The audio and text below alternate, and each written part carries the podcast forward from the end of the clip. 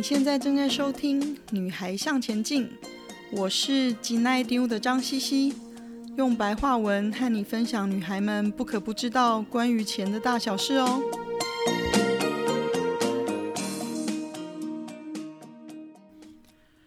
欢迎收听第七集：如何开始累积基本的理财知识呢？我在第二集“为什么我就是没钱，怎么变有钱呢？”这一集里面，大部分谈的是心态跟一些基本的习惯。那不少听众听了我自己的习惯之后，都想知道他们可以怎么开始累积自己的基本的财经知识，尤其是完全没有理财经验的姐妹们哦。那再提醒一下大家，我的五个习惯就是：第一个，不必花的钱少花一点。离财富自由更进一步。第二个，每天花一点时间了解政治经济，就是会影响投资的事。第三个呢，就是学习做出自己的判断，不要人家说什么就是什么，脑袋是拿来用的。第四个，学一点新的理财方法。第五个，每个月把自己所有的投资部位汇总一次，了解自己的财富进度。那我强调的就是必须要持持续的累积。天下没有白吃的午餐哦，那平时小小的努力就一定有累积，就跟你完全没有做基础建设是差很多的哦。那很多听众其实就提出了问题，尤其是他们想要了解第二点我说的，每天花一点时间了解政治经济，就是会影响你投资的事情，这个习惯应该要怎么开始做嘞？我想每个人在工作上都有各自的专业哦，不过有时候。嗯，可能就是太专注于自己的专业，所以不一定对政治、政经济新闻有一定的兴趣。那如果你本来就有这个习惯，当然非常的好。如果没有呢，这也是一个可以开始学习阅读跟累积你的背景资料库的机会哦。那怎么开始呢？老实说，刚开始读政治经济相关的新闻，一定非常的无聊。跟大家分享一个秘密。我念大学的时候，基本上教授都有要求我们每天要读《华尔街日报》，所以每个人都一定有订，我也不例外。但是对我来说呢，念起来实在是太生硬了。我每天看一眼就先摆在旁边，想说晚点有空再看。但是你也知道的啦，哪会再看嘞？久而久之就堆到跟我差不多高了，太占位子了，也就原封不动的丢掉了。所以我非常可以了解你们的心情啊。所以，我们还是要一起努力啊！我想，我们可以先想想如何可以把读新闻的这个习惯加入你自己现在每天有的一些基本的习惯里面，先开始做一些小改变，然后你可能需要一点时间适应习惯之后呢，再 push 自己做更多一点，这样才不会觉得反感就想要放弃了。那举个例子来说好了。如果你每天早上都有要花半个小时看社群媒体啊，或看手机上其他有的没有的话，好啦，不知道你会不会，但是我的确知道我常看一些有的没有的。通常本来不是想要看那些，本来想要努力的看财经新闻，可是很容易的就被牵走了。那所以一定要强迫自己，如果想要看手机，就先看个十到十五分钟的正经新闻。我可能就会尽量挑一个自己常用的平台。以 Facebook 来做比喻好了，开始 follow 这些比较政治经济性的或者是财经的新闻媒体，你就会半强迫性的把这些资讯列入你的资讯来源。那但是我不建议 follow 一些广泛性的媒体，比如说《中国时报》啊、《自由时报》等等这些类型的媒体哦，因为他们的资讯输出包括太多太多类型了，你就更容易被喂食更多你不想看或者是没有意义的新闻哦。那我先来说说我自己看一些什么媒体好了。中文来说的话，我会用《工商时报》、《经济日报》的 App，还有 Line 新闻的理财，还有国际。如果你英文不错的话，我自己是用 Bloomberg、Financial Times、The Asian Wall Street Journal。这些大概是我每天例行会看的一些 day to day 的新闻媒体哦。那其实可以说是一个比较老派的组合啦。那当然，老派有老派的好处啊。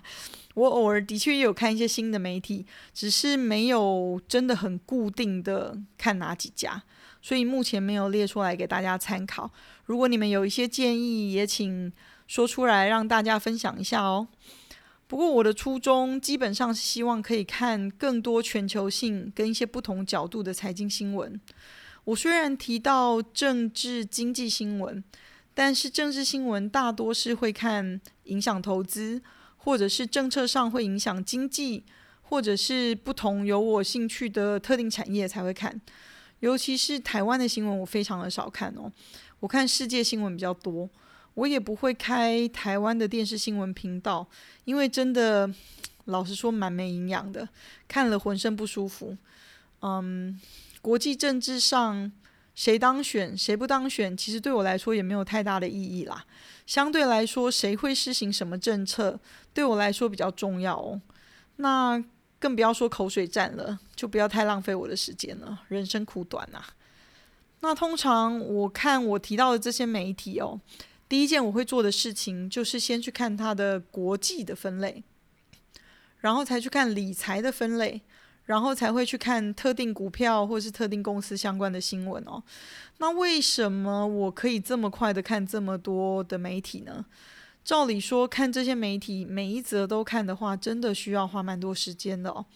那其实呢，我都只有先把标题看过一次，才会点进去看我想要看的新闻。所以我自己原则上希望先求广度，才求深度。而且尽量多看一些不同立场、不同涵盖幅度的媒体，那才可以比较不容易被误导。另外就是我会把推播通知打开，这样有新的标题就会跳出来。那既然新闻的推播多了，我就把其他有的没有的推播关掉了。我只有两只眼睛，所以要挑重要的看。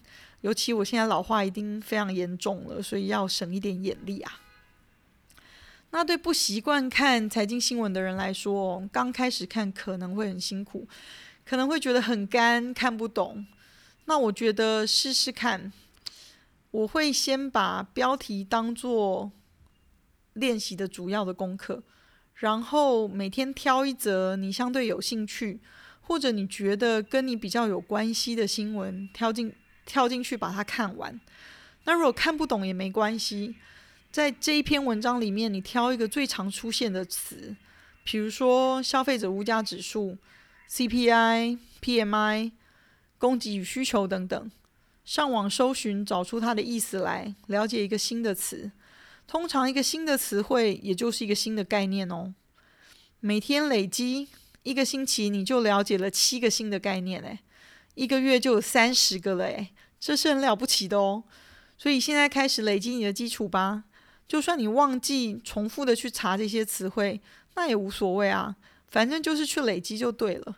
看了一阵子，你会发现自己对世界的了解有一些不一样的变化哦。除了看新闻之外，我也看一些期刊，中文的例如《天下》、《财讯》、《商周》，英文的大概是《The Economist》、《Bloomberg Business Week》等等。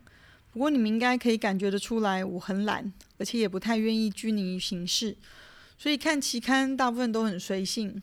以前常飞，所以大部分通勤的时间会逼自己不要看电视，不要看电影，专注的把那段时间翻翻期刊，当做做功课。那现在都在家，所以更要想个办法找资讯来源，养成习惯看。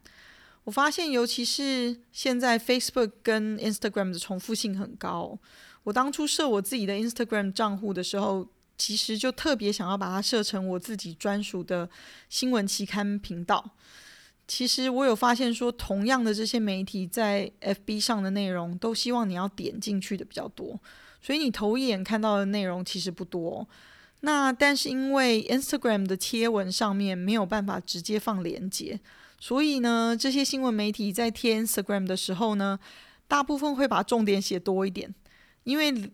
点连接需要多几个步骤，他们就怕读者就不读了。那这对我来说就方便多啦，好像有人帮我做重点整理，我可以很快的运用 Instagram 来快速翻阅各种期刊杂志。那这是我小小的秘密，和姐妹们分享哦。有空试试看吧，觉得如何？跟我讨论吧。谢谢你的收听，今天的分享就暂时到这里喽。希望有带给你一些新的发想。今天的重点整理会在 FB 和 Instagram 的“女孩向前进”页面上刊出。如果有想闲聊的主题，也麻烦跟我说哦。记得给我们一个评价，还有别忘了和你的闺蜜们分享哦。